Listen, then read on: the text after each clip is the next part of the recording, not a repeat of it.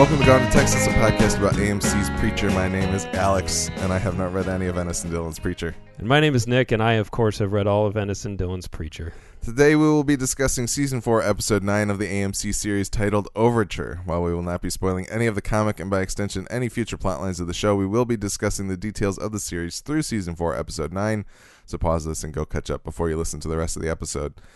As always, go to mpn.bz slash Patreon. Donate even a dollar a month to us. We'd be very appreciate appreciative of that. Or you can donate five dollars a month, and that way you'll get into our Discord. You can chat with us all the time about this show and all of our other shows.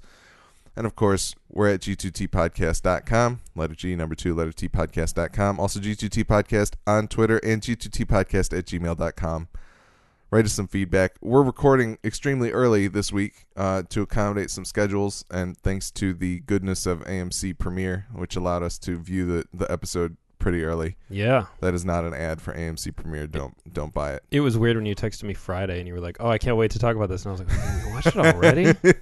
I, I've been watching them on Friday night because they're ready 48 hours ahead of time. Yeah, it's great. So, uh, but yes, so we are going to discuss this week's episode. Uh, if you haven't, you probably haven't watched it yet, so give it another day if if this is downloaded and you started it. But, um, yeah, uh, not a lot of feedback because we're recording so early, so that's good. We're gonna get right to it. Maybe we'll have double the feedback next week, next that's time. entirely possible. It will be the series finale of the show. So oh my gosh. hopefully people write in with their thoughts. Everybody write in. Yes. Uh, all right, so for the teaser, Cassidy debates telling Jesse that he and Tulip slept together as Jesse takes a look at his open eye socket. When Jesse exits the bathroom, Tulip springs the fact on Jesse, who appreciates the openness on the matter. Despite Tulip thinking he would lose his shit and word them into toads, Jesse tells them that he loves them both very much no matter what. Cassidy tells Jesse the plan is to get Humperdoo, destroy the Grail, and maybe save the world from a fiery apocalypse. Cut to Humperdoo being pampered at Masada and fawned over by everyone. Humperdoo gets introduced to the top brass of the Grail, and Jesus comes over to give his son a hug as Humperdoo holds cupcakes. The cupcakes smear on Jesus' robes, and everyone laughs at him. a woman walks up to get a picture with Humperdoo, and Jesus thinks it's for a picture of him and Humperdoo, but he realizes that he is mistaken, causing him to glance at Hitler as they both look disappointed. Uh, a big production is being organized at Masada to reveal the Messiah with ballet dancers, mimes, and so much more. Humperdoo gets taken to a dressing room where God sits waiting for him. Jesse stands outside using the word to try and bring the sight of killers to him. Um, It was a long intro. it was a very long. A lot of these have a lot of stuff in them. Yeah. But uh, no, it was a very long intro. Cool to see the triangle kind of heal for the most part a little bit Yes. before the storm comes, basically. Yes. But um, I liked that Tulip just kind of sprang it on him instead of holding it in. That was nice. Yeah. And um, you know, Cassidy. I don't. This is not quite the moment, so we'll get to that in Act One. But anyway, that was nice. The big production at Masada was fun. That I was think. awesome. That- I, I loved that. Tracking or that that one shot kind of going through the whole backstage, seeing everybody preparing and get everything ready. That was Humperdoo holding up a shoe. Yep, that was phenomenal. This episode had some of the most directorial fla- direct flavor from the director that Yeah. I feel like any of them have a had. lot of a lot of visual flair going on. yes, Yeah. which is part of the reason why I liked it so much. I did like that stuff. Yes, Disclaimer: Before we started recording, I said I didn't really like this episode that much, but uh, directorially, I really enjoyed it yeah, for sure. but mechanically, story wise, we'll we'll we'll get into it more. Uh, I don't think there's a whole lot else to say about the teaser, so we can move right on to Act One. Unless you have any notes, nothing. Uh, no, I don't think so. I'm glad you. I'm glad you hit that that point about the the showiness of of everything behind the scenes was really good. Yeah, absolutely. There's a few other moments in the episode that Yeah. I think also bring it around, so we'll get to that too. Uh, Act one: Tulip feels good about where things are headed as they leave the Holy Bar and Grail. Cassidy asks Jesse if they're all right, and Jesse says, "The one good thing about going to hell and back is you get perspective." Tulip was right; he was gone, but now he's back. Uh, Cassidy clarifies the plan is to rescue Humperdoo, and outside the motel, Kamal drags bodies of angels and demons out to a pile while they continue to fight. Cassidy signals them it's time to go, as they're uh, as they're how the group plans to get back into Masada. We briefly cut back to It's Morning America, where the hosts get murdered live on air as the broadcast gets interrupted by the Apocalypse 2020 Variety Review. The police chief in Pensacola is watching and he recognizes Starr on screen. Starr introduces the variety show as the introduction to the Messiah and the start of the apocalypse. As this happens, Jesse, Cass, and Tulip make their way back into Masada via the angel and demon. The angel and demon stop Jesse to ask them to be careful with their child, Genesis. Back in Humperdoo's dressing room, God retells the story of Cain and Abel as Featherstone interrupts, so Jesus can present his father with roses and try to win his approval to be the Messiah with his breakdancing routine.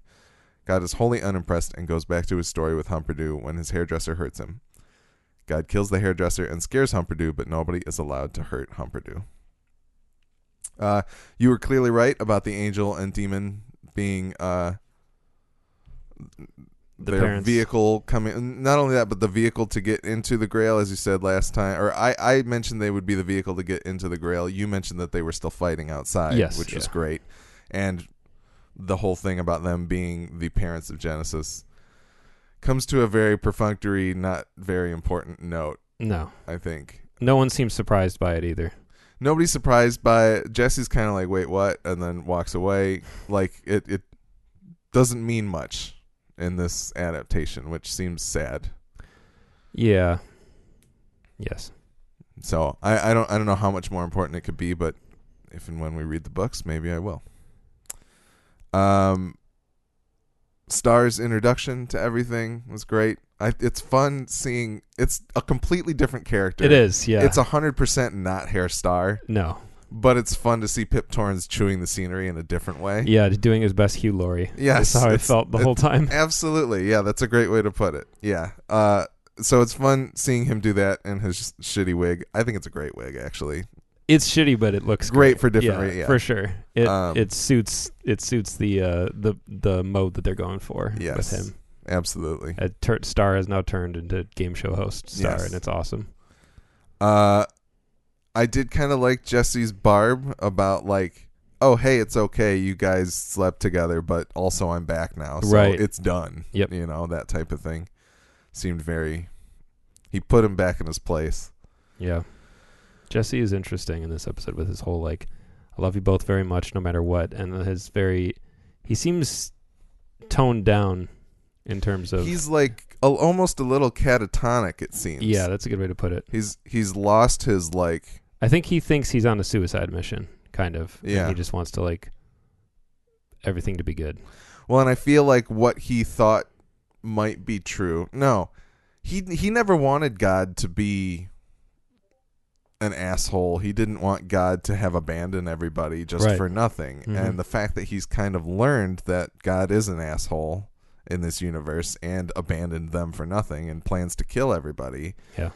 He's lost it. You know, he he, he that what his belief that he had is gone. It's Yeah. not true. So I think that catatonic state makes a lot of sense. It does.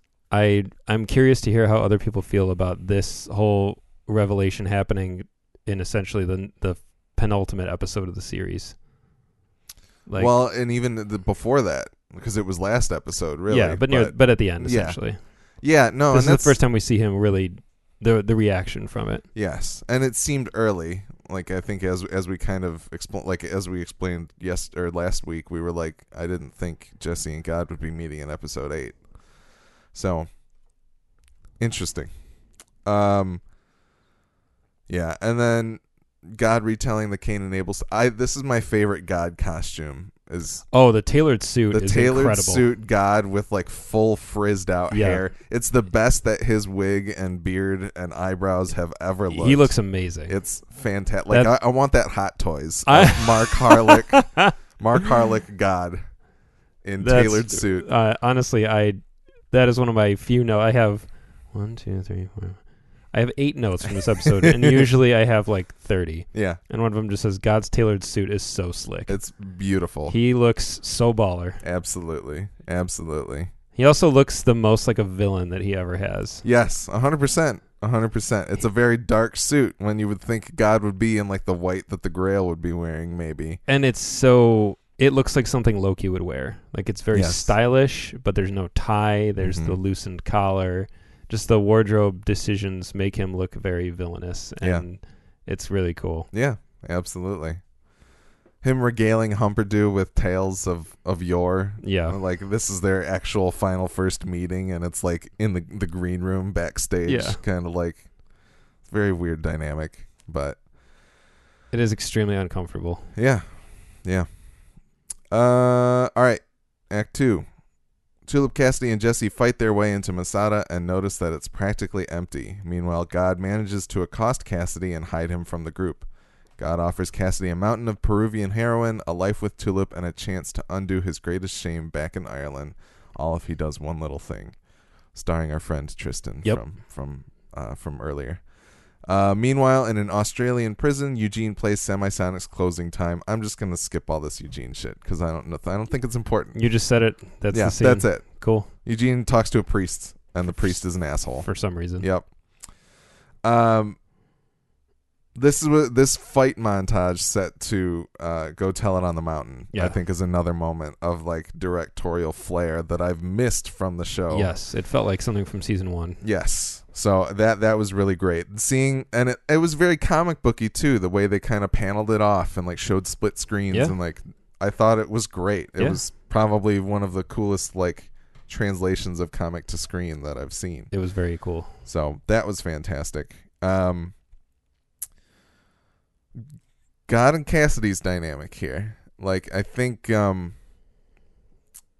I think we've been building here with what's been happening with Cassidy this season, but I don't I feel like I know that you don't necessarily like it cuz we're we're fully done with Cassidy potentially being comic book Cassidy. Yes. So, do you feel as though his turn in this episode puts him in like a I guess the thing is I'm talking around what comic book Cassidy what you embody comic book Cassidy as, but I know that we've kind of talked about Cassidy's uneasy alliance or like how trustworthy can he really be and we kind of see that come to a head here. Yeah, he's. It's weird because I want to say that comic Cassidy is much more complex than TV Cassidy, but that's not entirely true. I think you, as the viewer or as the reader, when you're reading the book, your feelings will be much more complex. You'll be taken through more of a roller coaster with him. Whereas in the show, you're pretty much always on his side. Yeah. Like he never really does anything that bad Yeah. and even the bad stuff he does, you're kind of like, well, he's just so endearing, which Mhm. is which is integral to the character in both the book and the show. Um, but yeah, it just like I do like it. I do like that it happened, and I like that it shows.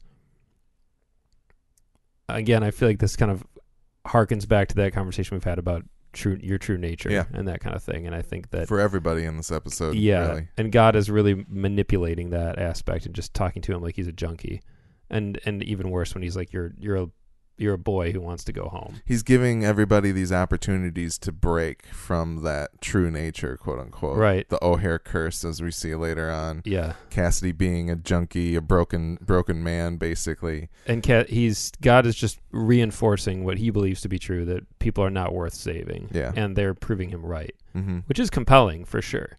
Like, d- don't get me wrong, everything in this episode. Sh- I should like a lot. I should have walked away from this episode being like, "That was really, really awesome." Yeah. I'm sure that when I watch it again or when I think about it in the in the full context of the show as the show, I'll probably appreciate it a lot more. Like what they're doing on a writing level is cool. I just think God and his dynamic within the story is so incredibly different than the book that it doesn't sit well with me at first. So like as I'm watching it, I'm like I'm uncomfortable with it just because it's not what I already know Yeah. and what I already know works really, really well. So I have to kind of see it through. You know what I mean? To see how it's all going to pay off. Here's what really struck me with this. I really, really love God's interaction with the main three in this episode. Mhm. I think I think there's a lot there and it's very very good. But I'm also so disappointed at how on the nose it is. Mm. I feel like since I know that God is not does not play as heavily into the books Okay. as a character. Yeah. uh, I feel like they are really resting a lot of it on a very bare and naked observation of what God is doing to these people in the show, rather than kind of overtly suggesting it through the actions and what has kind of befallen his creation, right? Mm-hmm. So I think that to me, as much as I love the kind of moment to moment, the bigger picture right now to me doesn't feel as great. And we'll see how they stick the landing if That- they stick the landing. That's the thing. Yeah, I feel like it's unfortunate because throughout this whole season, every episode at some point, I've been like, well, we got to see how it ends. Like Yeah. to, to ultimately judge it. it's I like I kinda- like some of these bits and pieces, but I don't know where it's going yet.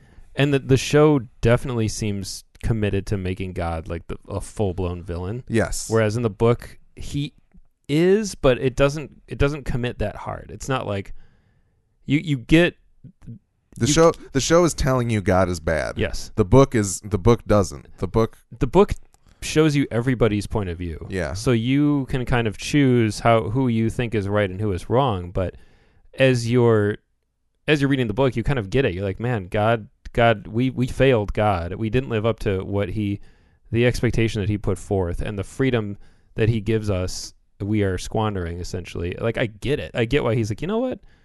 I'm over it. Yeah. I'm out." And Jesse sometimes feels like the bad guy because he's just hounding this guy, following him around and God's kind of like, "Dude, just leave me al- that's all you got to do is leave me alone." Yeah. You can do whatever you want. You have free will. But that's not good enough for Jesse. Yeah. And it's funny as you read the book, there are times where God does stuff where you're like, oh, God is bad. And then there's times where you're like, uh, maybe, I don't know. I see where he's coming from, which is, I think, interesting. But again, it's not bad in the show. It's just different. Yeah. Yeah. the- but it is a little uncomfortable being like, oh, God is a villain. Yes. God is Doctor Doom. Yeah, basically. absolutely. Absolutely. But again, Mark Harelik is just Smashing it. just a force, Yeah. man. Absolutely. Absolutely. Uh yeah. Eugene. Whatever. Is this the, the other another scene? Is this when he gets hit by the car? No well no, we'll get to that in a second. Okay. Eugene gets hit by a car. He looks like the Wicked Witch of the East underneath the taxi. I don't know why. That's true. so that's that's Eugene this episode. Maybe this season that might be it. Yeah. No, I think there's something. He's gonna like, uh, it, it, it- He's gonna turn out to be like another Messiah or so, I don't know what it. it who knows? Whatever. Eugene gets to sit on the throne Maybe. next to Fiore or Maybe. whatever. Yeah. Act three: Jesse and Tulip are making their way up Masada in an elevator when the elevator powers down. Jesse realizes God stopped the elevator, as well as the fact that he was unable to use his powers to stop God in the desert. Tulip reveals that she finally read the letter and she wishes she didn't burn it when she burned down a church. Jesse boosts Tulip out of the elevator and tells her to be careful, but she tells him that she's not scared of God. Featherstone and Starr share a moment outside of the review where they acknowledge how good of a team they were, and Starr realizes how handsome a woman she is, and he feels her up. Cassidy and God go back and forth about what God wants Cassidy to do defend Humperdoo until the apocalypse can begin. Cassidy thinks it's one of God's worst ideas to proceed uh, with the apocalypse. He thinks that God just thinks he's weak, but God tells Cassidy that he's just a tired little boy who wants to go home. Oh, that's where that part is. Okay. Yeah. Uh, r- real briefly, I did want to note there were a couple headlines on the uh, It's Morning or It's Morning America. Uh, there was climate change is quote real but quote not interesting, and uh, Florida man crashes boat into train, kills nine, and lives. Perfect. Yeah, great. But uh, I just I just remember that. But anyway, Jesse and Tulip in the elevator felt. I liked it a lot. I liked it too. It felt like like Jesse and Tulip. Yep. It felt like a real like reconciliation. Like not I guess not even necessarily reconciliation, but like They're back on the same team cathartic for good. Yeah. Yeah. And uh I really loved her like, well, I burned down a church and Yeah. Jesse just kind of smiles at it while also being like, What the hell? And Yeah. that was very good. I also liked the I'm not afraid of him and Jesse saying you should be and her saying I know, right? And Yeah. then like leaving like that was great. Yep. Absolutely. Hundred percent tulip. Yep. Pure tulip. Um Featherstone and Far and, and Starr felt like Felt like Starr again. yeah. Which is funny. That this is the scene where it felt like uh, behind closed doors again, he just back to being Starr. Yes. Just with hair and Yes. a regular eye. But that line, "You're a very handsome woman," was that just made me laugh. And then the cut to him just already feeling her up. I was like, "This is funny editing." Yeah. Yeah, no, the the plate shot of him feeling her up, and it felt like it was probably just a mannequin that was dressed up. Yeah. Like, yeah, like it was it was so weird, Yeah. weirdly shot, but it was really funny. it was. So, um, it's really funny that the comedian was Paula Poundstone. I don't know if you ever listened to like Wait Wait Don't Tell Me on uh, on NPR. Not really. she she's a frequent guest on there, so I do actually find her very funny. But the fact that she's kind of like the butt of the joke of Yeah. like the oh the female comedian that we brought to the the apocalypse review was Paula Poundstone. Yeah, pretty good. that was funny too. I forgot how politically incorrect his whole intro of all the acts was, and he said female comedian. Ethnic musicians. yeah, that's right. yeah. Yep. He didn't. It didn't Very matter star. anymore. The Yeah. apocalypse is coming. Um, not yeah. Not that he would have cared anyway in the No. first place. Um.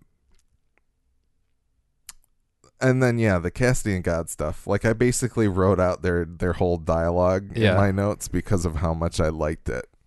It just like Cat, one of Cassidy's notes, he, the first thing he says is like, "You're just mental. You make dogs die when they eat chocolate. You know, Don Jr. testicles. That's terrible design.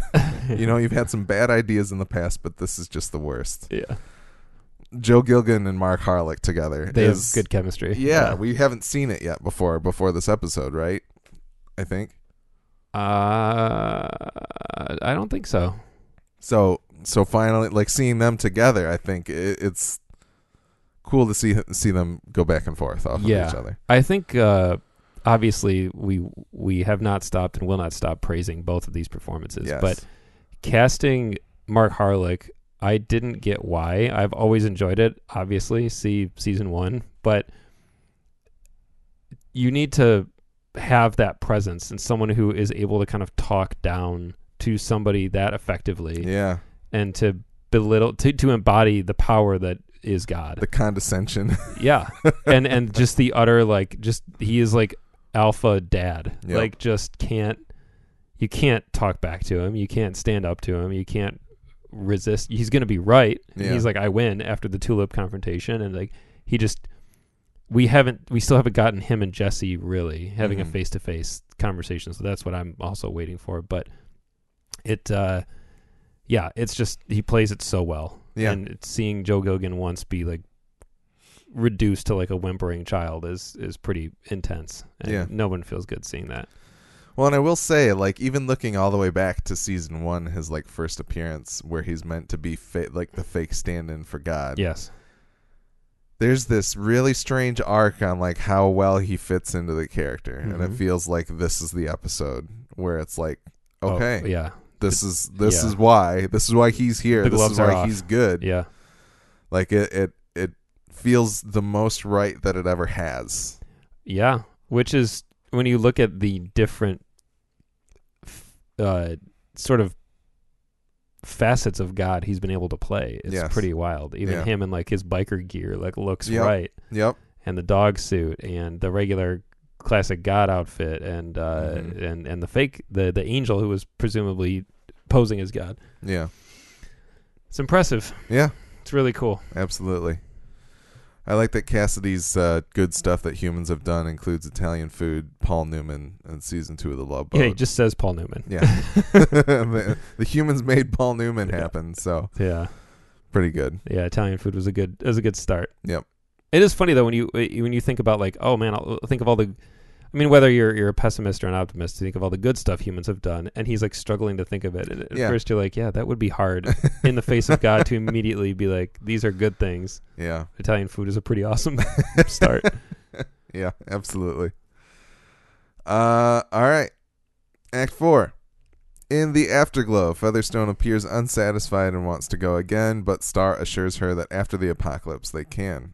Featherstone doesn't understand, but Starr says they adjusted the plan to a more limited limited apocalypse through Hoover 2, and he realizes that the plans never got sent out.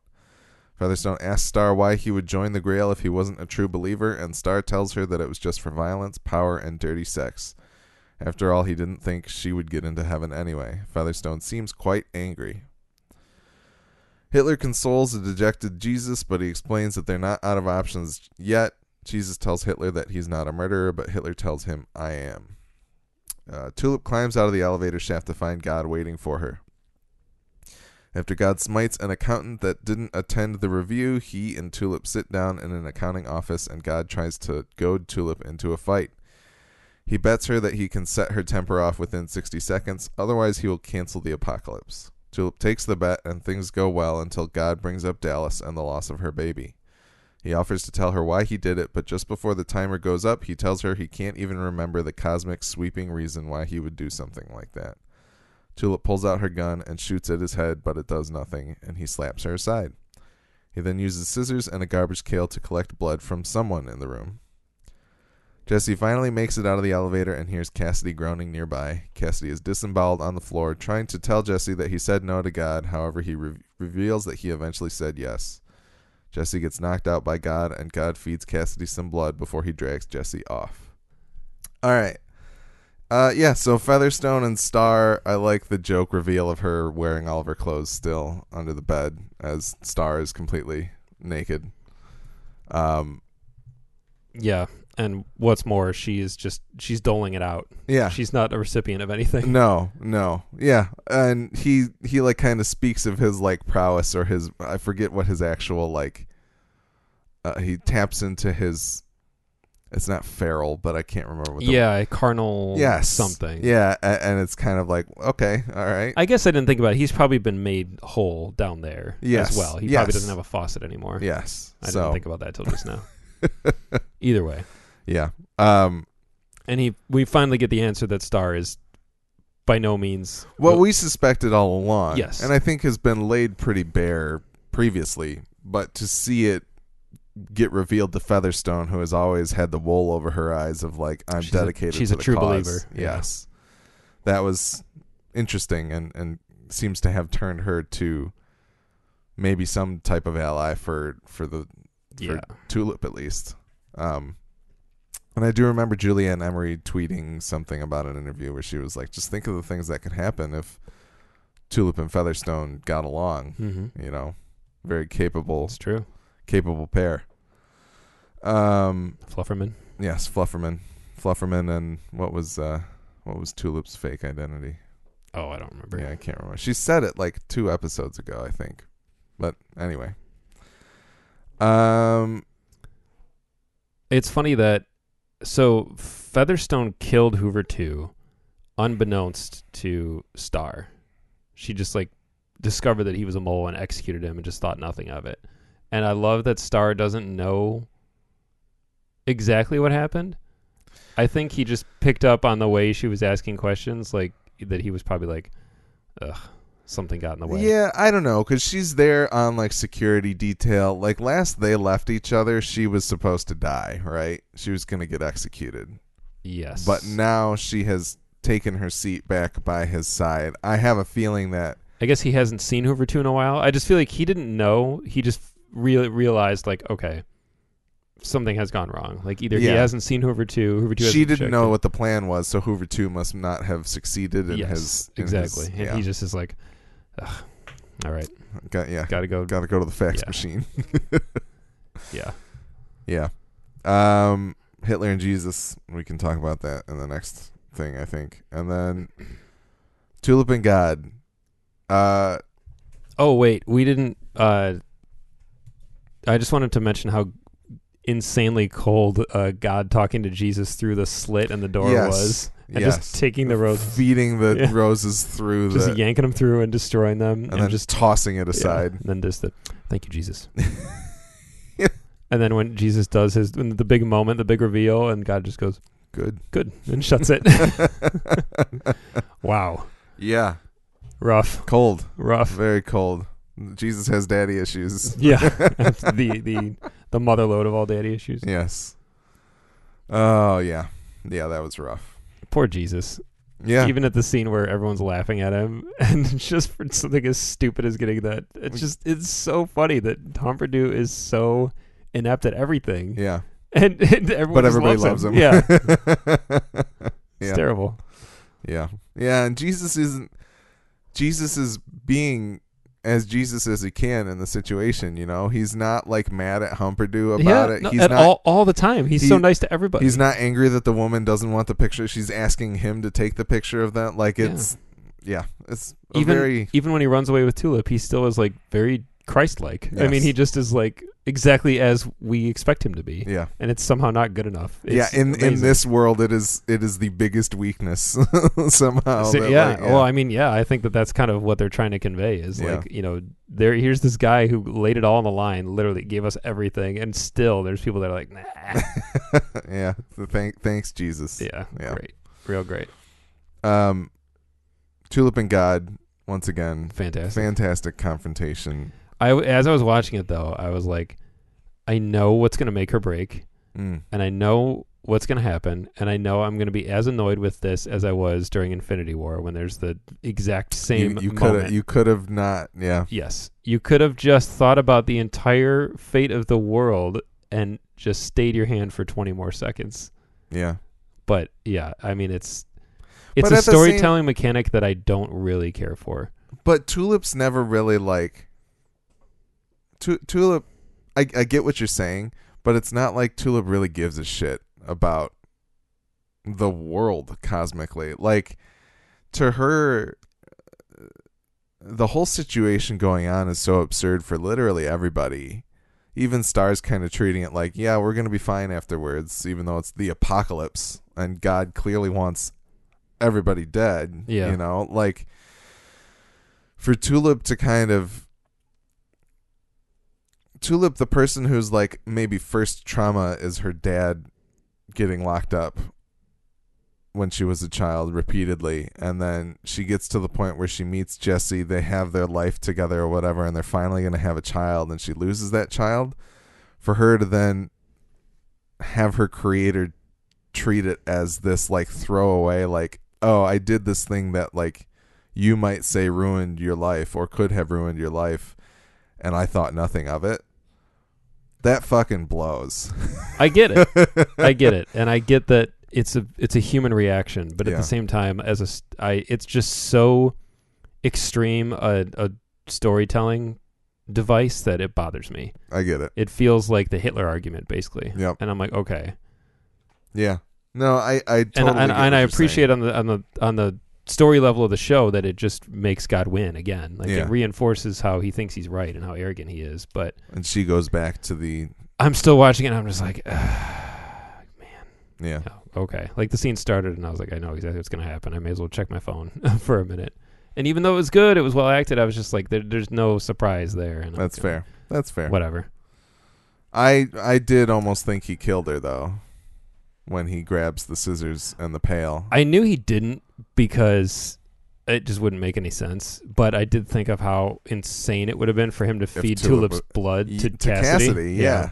I was like, oh. I was like, that's fucking and, sadistic. and then I kind of wished that it did. I was like, that would be gnarly. That would be some insane. That'd be a crazy step to take. Yeah, But uh, obviously, we knew that the other guy, God loves his force push power, and we Yes. knew that uh, that that dude was still there. force push. Yeah, Yeah, it's uh, yeah, that was pretty grotesque too. Cassidy strewn all over the place. yeah, yeah. And I I think there's Joseph is gonna have to like kind of chime in here, but I'm wondering about the the turning of Cassidy. Like, kind of, I want to liken it to, um.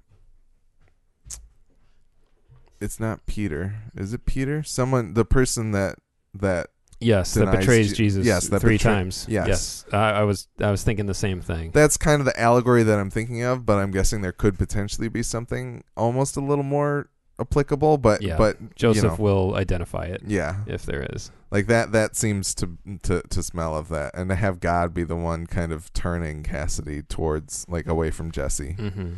I thought was was pretty interesting, and to see that he finally actually did it for Humperdoo. he did it for Hump. Yeah. But all right, final act here. I'm gonna go all the way up to God and Jesse, and we're gonna take a quick little stop to talk about everything. Eugene attempts to busk in the street. We talked about that already. Tulip awakens and tries to bust out of the accounting office via via lockpick, gun, and chair when the door finally opens and an angry Featherstone trains a gun on her. Hitler cocks a Luger and gets ready to leave uh, Jesus in a drunken stupor when Jesus stops him from leaving. Jesus asks why Hitler wants him to be the Messiah, and Hitler reveals that Humperdoo would be a formidable opponent while Jesus would easily be beaten. They proceed to get into a shoving match. Um, interesting to finally hear uh, Hitler's motivation. I don't really know where Jesse being taking the throne of God sits. That still all is very murky, murky because it also feels like it was part of God's plan too. Yes. So it probably doesn't matter in the long run. But uh, Jesus and Hitler fighting each other just kind of feels like the oh we're gonna we're gonna look, look what we're putting on TV. Hitler and Jesus are gonna duke it out. What's weird is I kind of liked it Yeah, because I was like, okay, we're finally treating Hitler like Hitler. yeah. The dastardly like Well, yeah, and well, and finally somebody's standing up and pushing Hitler around. I'm Yeah. like, good. Let's remember that he deserves to get his ass beat, by, Yeah. especially by Jesus. It's, yep. It is. I I agree with you. It is definitely them being like herder. Like at the same time, like this is this is a usage of Hitler I can get behind. Yeah. And like when they were sitting on the bed, or like when Jesus was on the bed drinking and talking to him, and Hitler was saying like I'm a murderer and all that, like I'll do it, and Jesus being like, oh man, like you know wrestling with this, his desire to be you know his his his father's favorite son, but also to not let Hitler kill Humperdoo. yeah. As they were, this whole conversation was happening, I was like so mad at season two. I was like, why, why? Such a waste. Is I will I will go down with the ship of saying season two was stupid because Wow. that was so dumb. Yeah. You the way they introduced Hitler in this season was perfect. Just be like, oh, the, the, the Satan's dead. There's someone new is in charge. Boom. Oh, it's Hitler. Yeah. Of course, that would have been a joke that would have worked.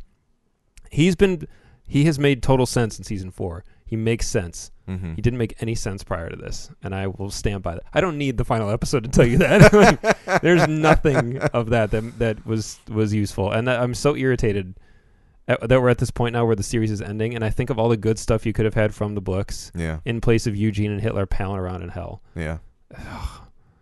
Ugh, Yeah. terrible. What a shame. TRBL, terrible. yeah, it is, and but it, you know, this I liked. I liked Jesus finally telling like, no, murder's wrong, and Hitler being like, and Hitler basically calling him a bitch and being Yeah. like, you know what, the reason I wanted you be- is because you're weak and I can beat you. Yeah. And then Jesus finally being like, no, I'm going to push you back, even though it, Jesus is no longer being very, very, Very very, Christ-like. Yeah, Uh, Hitler's like, "What are you gonna do? Hug me to death or something yeah, like that?" basically, yeah. Hitler's like, or Jesus is like, maybe I will. Is Jesus, Jesus going to kill Hitler? I'm wondering. Like, Interesting. I don't know. Hitler's primal yell that he had at the at the end there was just that was great. ludicrous. Yeah. Yeah. Because Hitler Hitler's a nerd, man. You look at him, you're like, how is this guy like Jesus beat this guy up? Yep. Come Yep. on. Yeah. Give me buff Jesus who knows kung fu because he's been around for he's been in heaven for 2000 years. Just pumping Beat it up Hitler. Yep. All right, and then finally for this episode, God shows Jesse the empty church on Masada grounds as he and he rests his case on why humanity needs to end. Jesse wonders what God wants from him since he's already taken his parents, his friends, and his eye. God explains that he wants Genesis. It's a stain on both heaven and hell. Jesse wonders if Genesis would work on God, and God goads him into trying, but Jesse can't do it.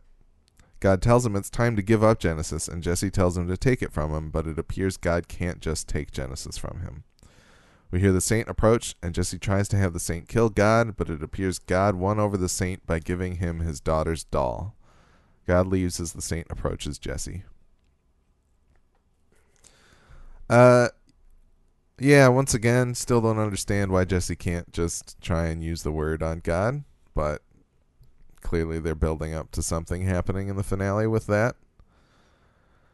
Interesting to me that God can't just take Genesis back somehow. Well, like Jesse says, a power to rival your own. Yeah. That's uh, part of my dislike of most of God's role in the series stems from that exact dynamic. It doesn't make it doesn't make any sense for God to want to talk to Jesse face to face while he has Genesis, Yeah. and it also doesn't make sense for God to want to be in the same room as the Saint of Killers. Yeah. So this final scene Stretches Was a little loaded for final. yes, but at the same time, I like the conversation I like the the confrontation I should say between Jesse and God. I think it's it was really good, and I think Jesse finally realizing like, doesn't he say something like "God Almighty my ass" or something like yes. that? Yep. God is not the all powerful God that yeah, he can't just extract Genesis. Uh, yeah, it. I liked that. I I I'm still murky on what how God was planning on contain like what he thought he was going to do with Genesis. yeah. I also think God doesn't really know how it works because I, I don't think Jesse can just eject Genesis from his body. No.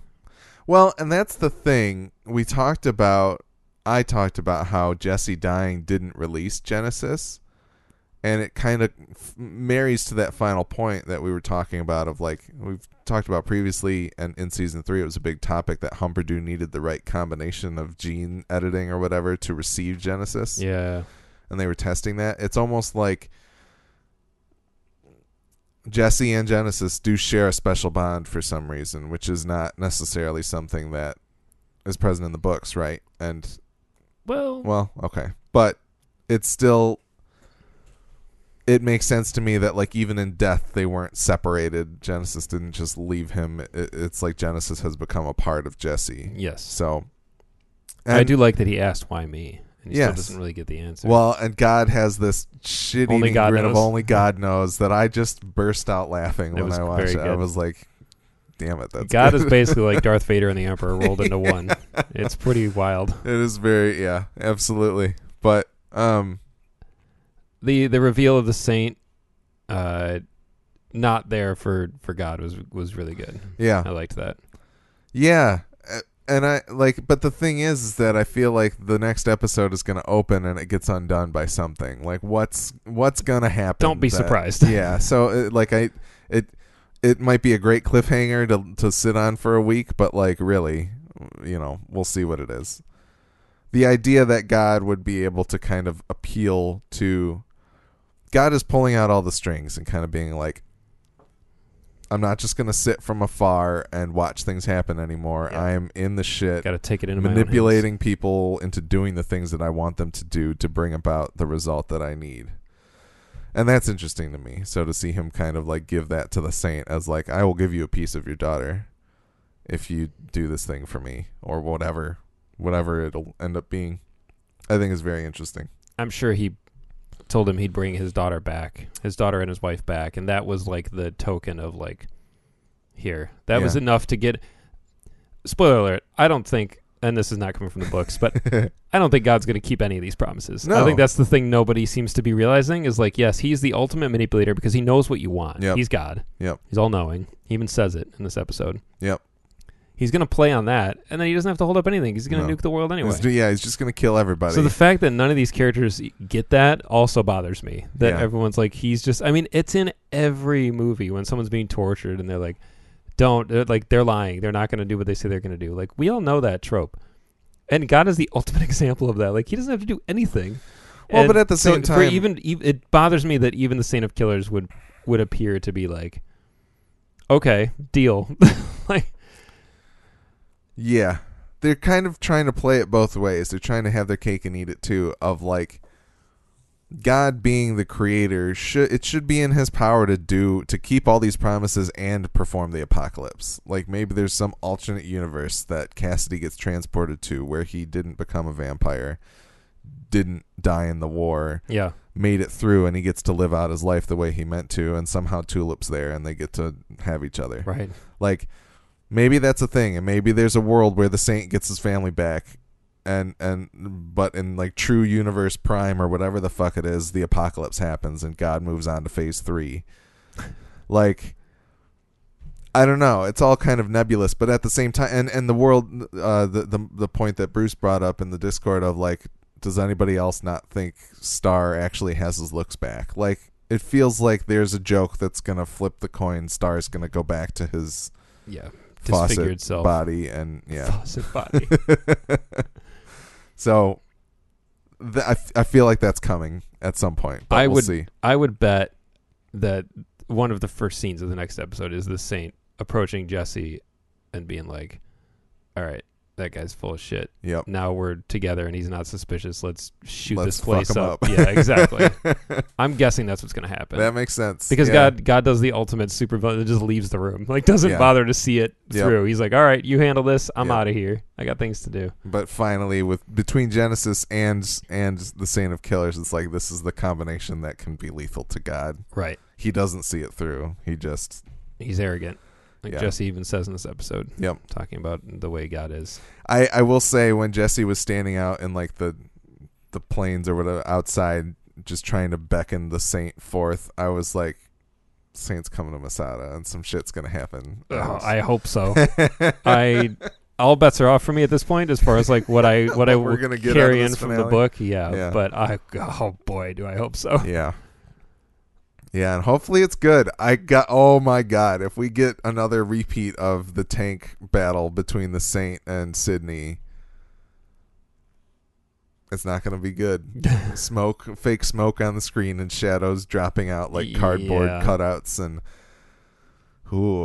Uh, But maybe that's what they saved all their money for. I hope so. Here. Yeah, we'll I they out all the saved it for and- the best God wig and tailored suit for for Mark Harelik and then, oh, dude, the shot when Tulip is climbing up in the Yes. elevator and he's standing there, he's like, "Come on." The way he swaggers away, I was like, "This dude or is don't. this and, dude yeah, is so cool." it was great. I want to meet that dad. It's such a Tell me about your dad. yeah, it uh it's a fantastic performance. He's definitely even the uh the scene where he's talking to Tulip, the blocking and the way it was shot where they're side by side facing each other and she Yeah. looks so small in the shot next to him because he's a pretty tall guy. Yeah. Har- Harelik's got to be like six four or something. yeah. He looks very very tall. Look it up on IMDb. He looks even like he's taller than Joe Gilgun. Even the scene where Yeah. they're talking, and there's probably a little bit of camera trickery there, but just his his his uh, stature. He's a very tall, lean guy, Yeah. which which again plays really really well. It's uh it's fantastic. I'm looking up on the back of my Mark Harelik trading card. IMDb says he's six foot, Really, that's but it. Ruth Okay. might be like what five? Yeah, he looks a lot taller than that, but it, again, maybe it's they're just kind of playing. He's also got Yeah, yeah. that's true. Maybe he's got some great platform Yeah, platform boots or sh- she's five three Yeah, so she's she's- she's, she's pretty small yeah but anyway that's the end of the recap for this week I, I so you sound like you don't like it and i get it i like i, I think um was it when I said I Here's- don't like it? i guess you don't like it no but it also sounds like you're kind of open to the idea that like all right like you're finally having to come to the terms that this is not the preacher adaptation that you wanted but there's still gold to be mined out of this yeah, absolutely. like it it, it This is a this is definitely a knee jerk reaction because I watched it last night yeah and I'm still processing. yeah you need some time to stew over And it. like I said, when the it's like any adaptation of anything you love, right? Where where it deviates and when is naturally, I think, going to cause a little bit a little bit of you to kind of be like, ah, if if they would just do it the way it works, then I would I know that we'll all be happy. yeah And I don't mind deviation certainly, but I feel like it I have to appreciate where it's coming from. it has from. to be in the sake of improvement right Well, in the sake of improvement or in the sake of saying something different than the material is saying, but doing it well and having it be something worth saying. yeah Like I still don't really like for example, the the finale of Watchmen of the movie. yeah It's 10 years old at this point. So they there's yes, a there's a big change in in how what the final mechanic is. And while I understand it, I still don't really like it cuz it's it's better in the book. Yeah. But it it's not it's not that it's bad in the movie it just like i don't know. Different for the sake of being different and not necessarily like yeah better or and like improvement or tr- trying to make i don't know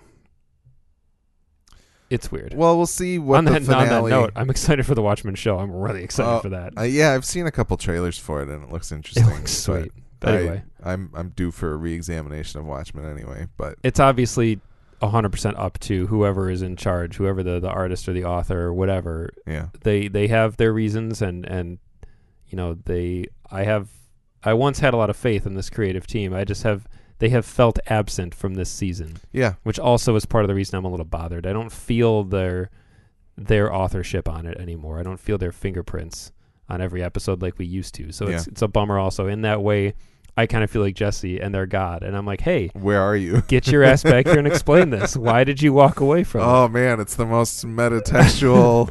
it? It kind of is.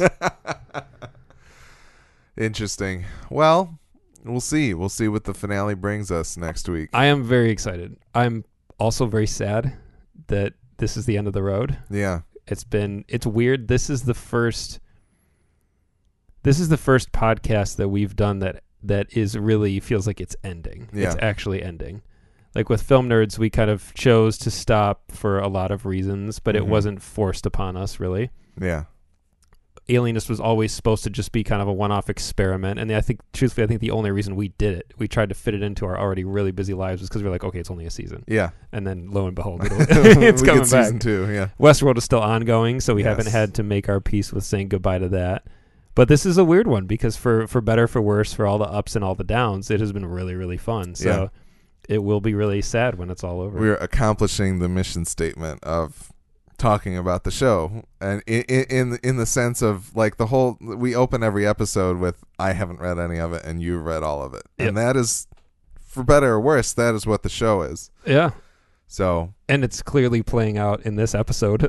Yes. like my my burden of all the knowledge is definitely a burden. yeah, I feel like if I, I would love it if I hadn't read the book. I would probably think this is just fantastic. yeah, and uh yeah it's it's uh it's been in a way like i've said before it bums me out that this is your first exposure to it. Yes. yeah but Yes. it's just uh you know it's just a different journey that's all Well, and that's the thing. I, I still there's still a world where I can appreciate the books for what they are, which is nice. And I, I like that I have that ahead of me because I do I do want to read it. And I and I think, you know, for all the times that I've been like, "Oh, I'm going to read The Dark Tower or I'm going to read The Alienist or whatever it's going to be." This is one where I feel like I'm genuinely extremely curious. I now have an investment into the property sure you know so there's there's um it's not just me wanting to get up to speed to be able to match you in discussion or be able to talk about something like the dark tower you know mm-hmm. so i feel this drive to mine it for for what it is and to understand where you're coming from and where you have come from over the season. So you might actually get me to read something that would be pretty incredible. That's how you know the apocalypse has come. Reading. Yes when alex reads. Well we'll have to figure out how when who etc joins us for whatever we do after. If we're gonna do if we're gonna record just us for the actual series finale and then do like a whole big I don't know, we'll have to figure it out. Yeah, we'll see. We'll we'll figure out what we can do, and you know, some of it depends on uh, on uh, you know the big things coming for us in the next month, and Yeah, whether or not true. the timing occurs the way that it's anticipated to occur, That is very true. and things like that. So, at the very least, I think I'm hoping we can we'll do our finale episode next week. I, I think we should do a season wrap up the week after that with us, Okay. and then depending on where things fall and what we do, maybe we can try to do a capper. Maybe we come back in a little bit of time to just kind of ruminate over everything. That'd be cool. Hopefully, Lance has some time to catch up, Yeah. and David David, David can join us as well. So uh, I think um, there there's some irons in the fire. Uh, Two weeks from now may not be the complete end of the road, but I think it'll be the the fulfillment of our of our promise of the show of our is good. covenant. Yes. So. All that said, once again, g2tpodcast.com. Send us, uh, uh, check out the rest of the show there. Send us emails at our Gmail. Talk to us on Twitter, as most people do. The Midwest Podcast Network has other shows about video games, horror movies, FX's The Alienist, and HBO's Westworld. Find out more about these shows, as well as how to support the network at MidwestPodcastNetwork.com. Our theme music is the song All In by The Red Thread, and it is being used under a non commercial Creative Commons license. And that's all for this episode of Gone to Texas. We can't wait to see what the finale of Preacher brings, but until then, go forth and speak the good word.